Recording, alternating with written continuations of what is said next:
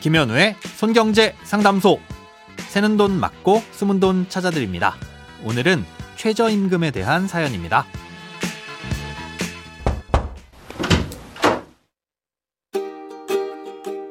안녕하세요. 저는 중소기업에서 근무하다 규모가 좀 더 큰 회사의 정규직으로 취업해 1년 정도 근무 중인 손경제 애청자입니다.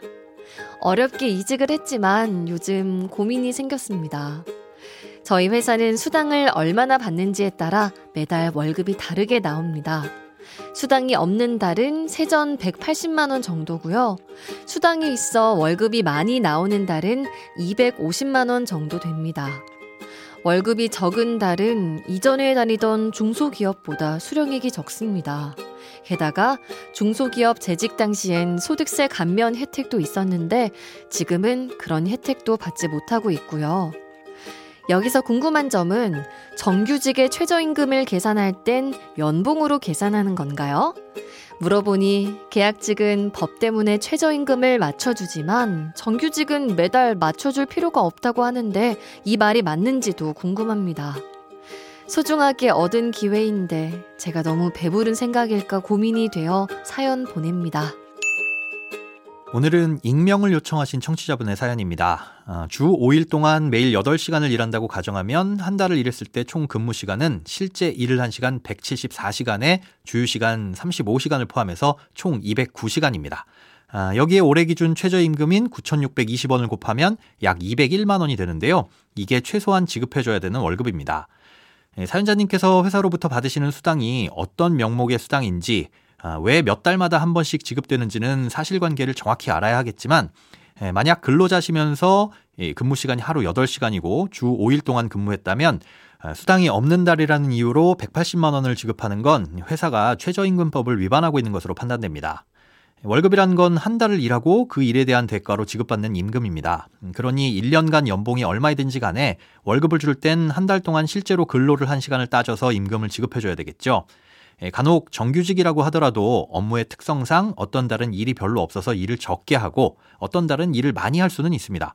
음, 이런 경우 일이 별로 없던 달에는 근로시간을 따져봤을 때 209시간이 안 될 수도 있고요. 예, 그렇다면 실제 근무 시간과 주휴수당을 고려해서 임금을 계산해 줘야 될 것이고 그러면 앞서 말씀드린 201만 원보다 적은 월급을 받을 수도 있습니다. 예, 하지만 그게 아니라면 아무리 일이 한가했다고 하더라도 출근해서 근무한 시간에 대해선 최저임금 이상의 월급을 줘야 된다는 거죠. 이건 정규직이든 비정규직이든 뭐 아르바이트든 상관없이 동일하게 적용됩니다. 예, 다만 흔히 인턴이라고 부르는 수습 근로자의 경우에는 최저임금의 90%를 적용할 수도 있습니다.